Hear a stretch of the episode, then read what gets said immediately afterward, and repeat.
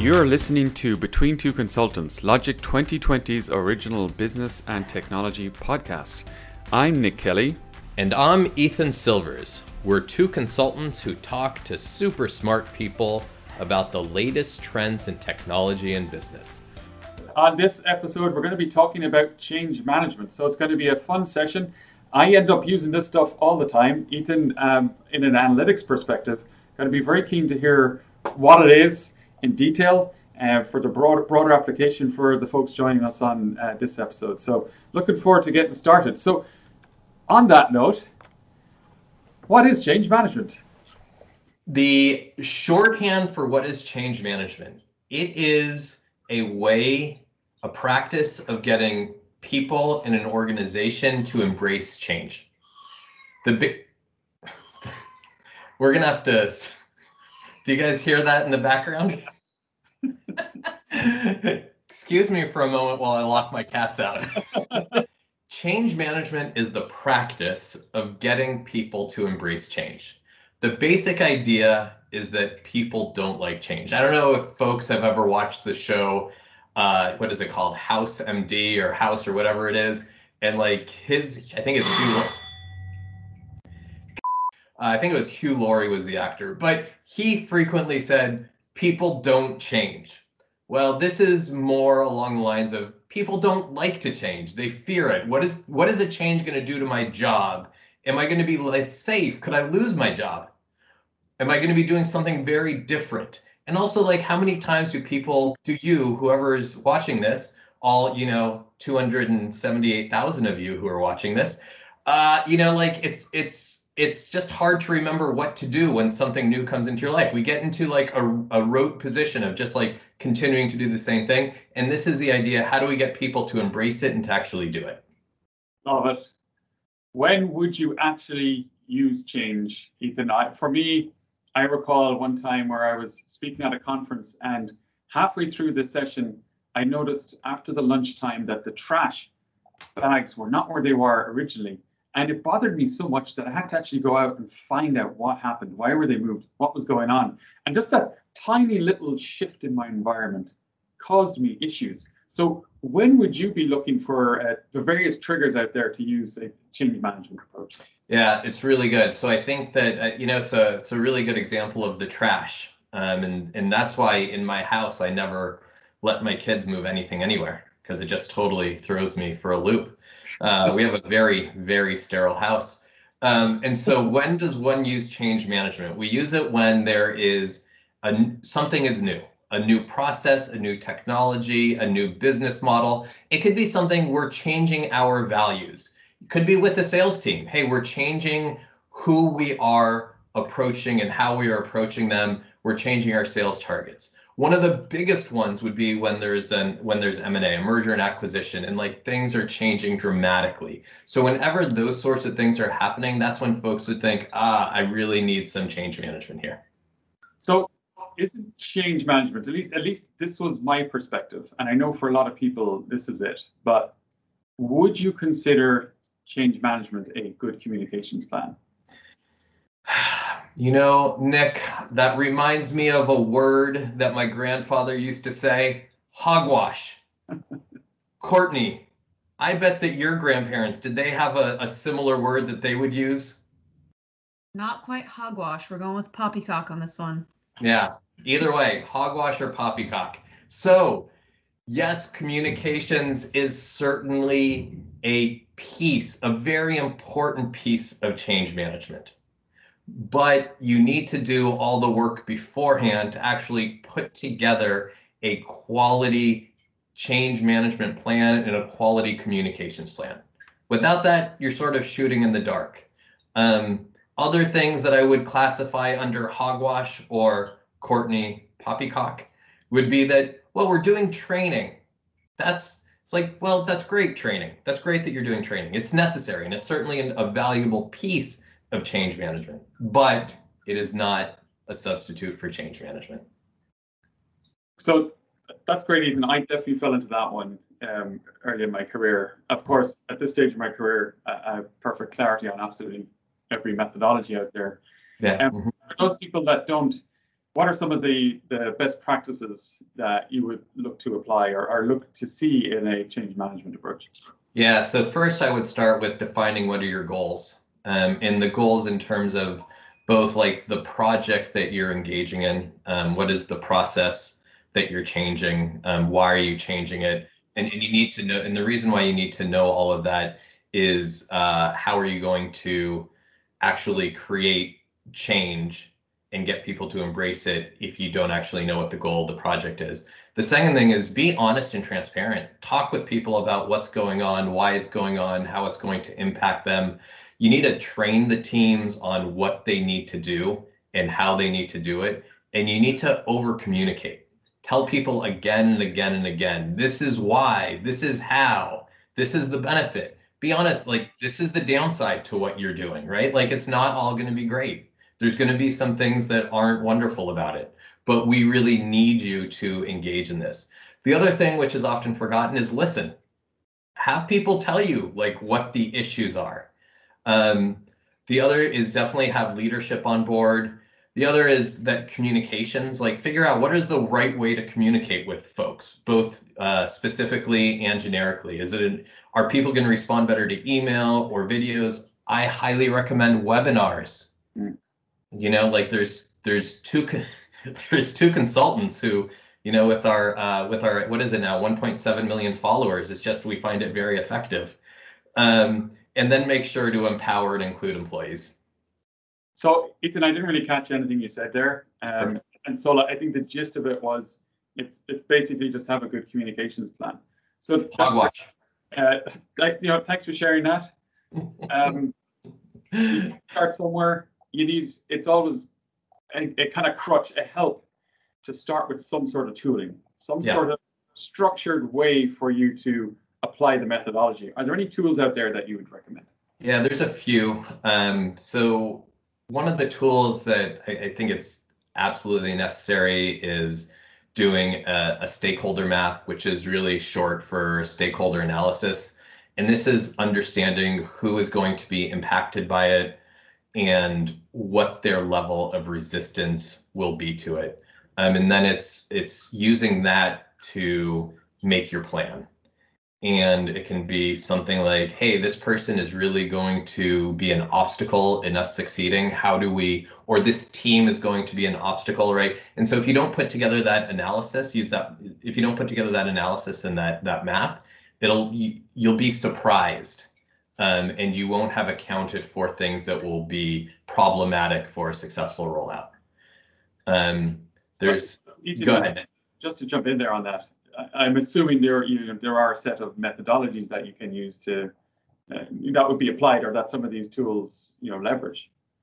Yeah, there are methodologies, and we'll we'll get into those. Uh, you know, there's Kotter, there's ADKAR, there's Lewins. Those are three of the mo- more popular ones. Um, and you know i think that we can get bogged down a little bit you know so there, there's some change management people who sort of geek out on this stuff um, let's call them geeks and uh, bless their heart they're lovely um, and they definitely bring value but just like get you know like there's ways to simplify it and you know just using a stakeholder uh, a map as a way to get it started and like there's some best practices that we can do for that um, there's also a force field analysis, which is a decision-making tool. Um, it helps you identify and analyze forces for and against change.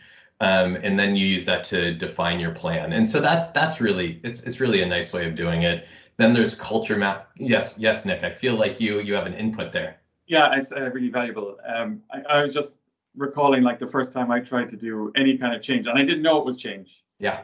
Um, but that what you were talking there about the um, just making an assessment of like what are those change gaps out there where it is going to cause friction and even if that's as far as you take it just yes. Awareness of it right? Like just just that even just thinking about the impact of change is already a good start.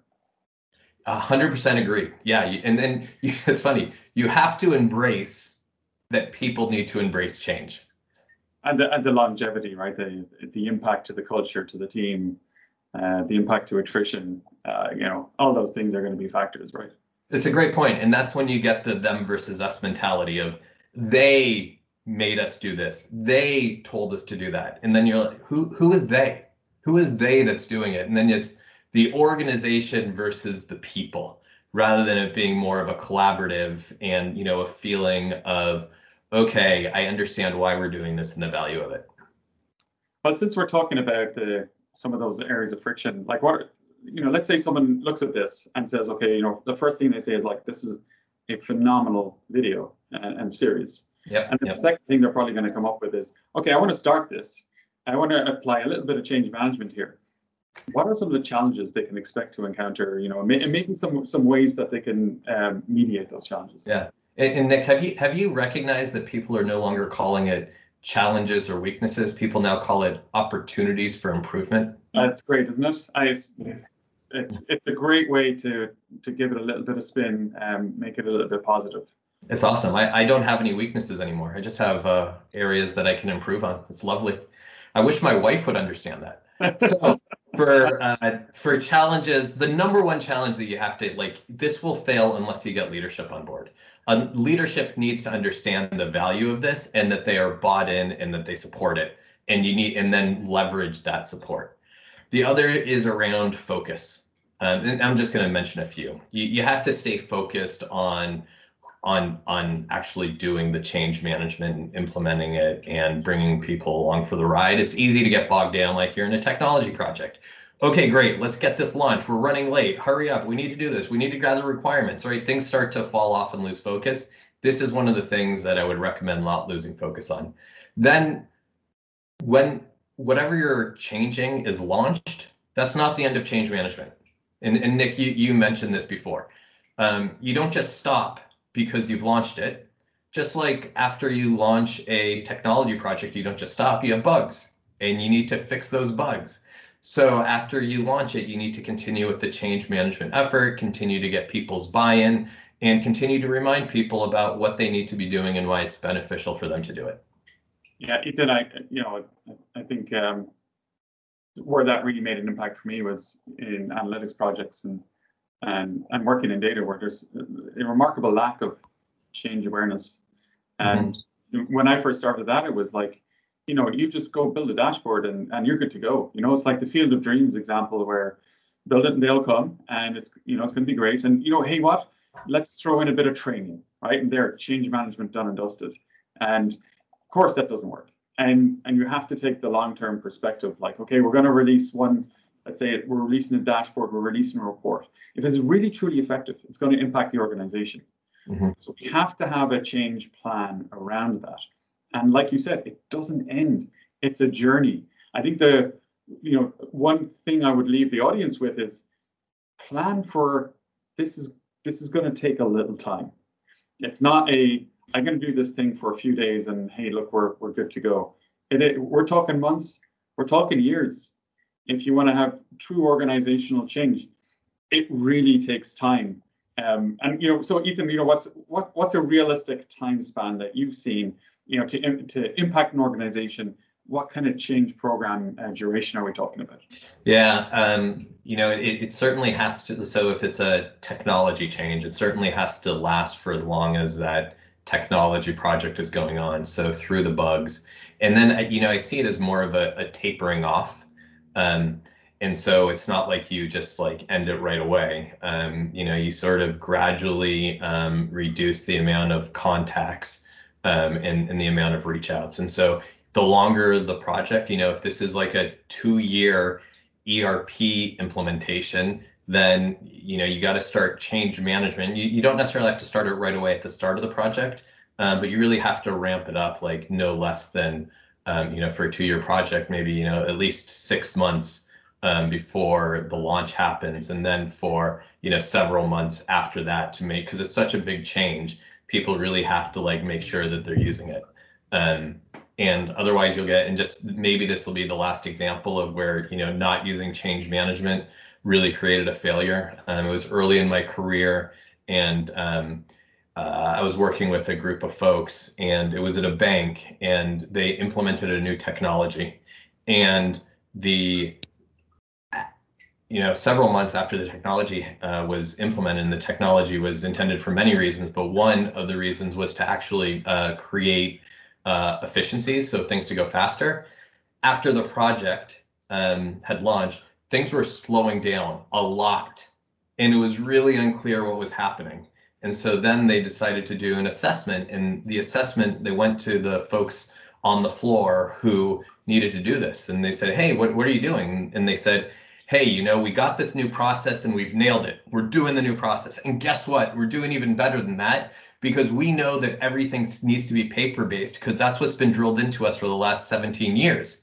So we're also still doing that paper-based process because we don't want to lose that information because we know how important that is to the bank. So what you have is people basically doing two jobs, working 14 hours a day because they thought they were they, they were doing what they thought was the right thing to do. And it was because change management didn't go far enough.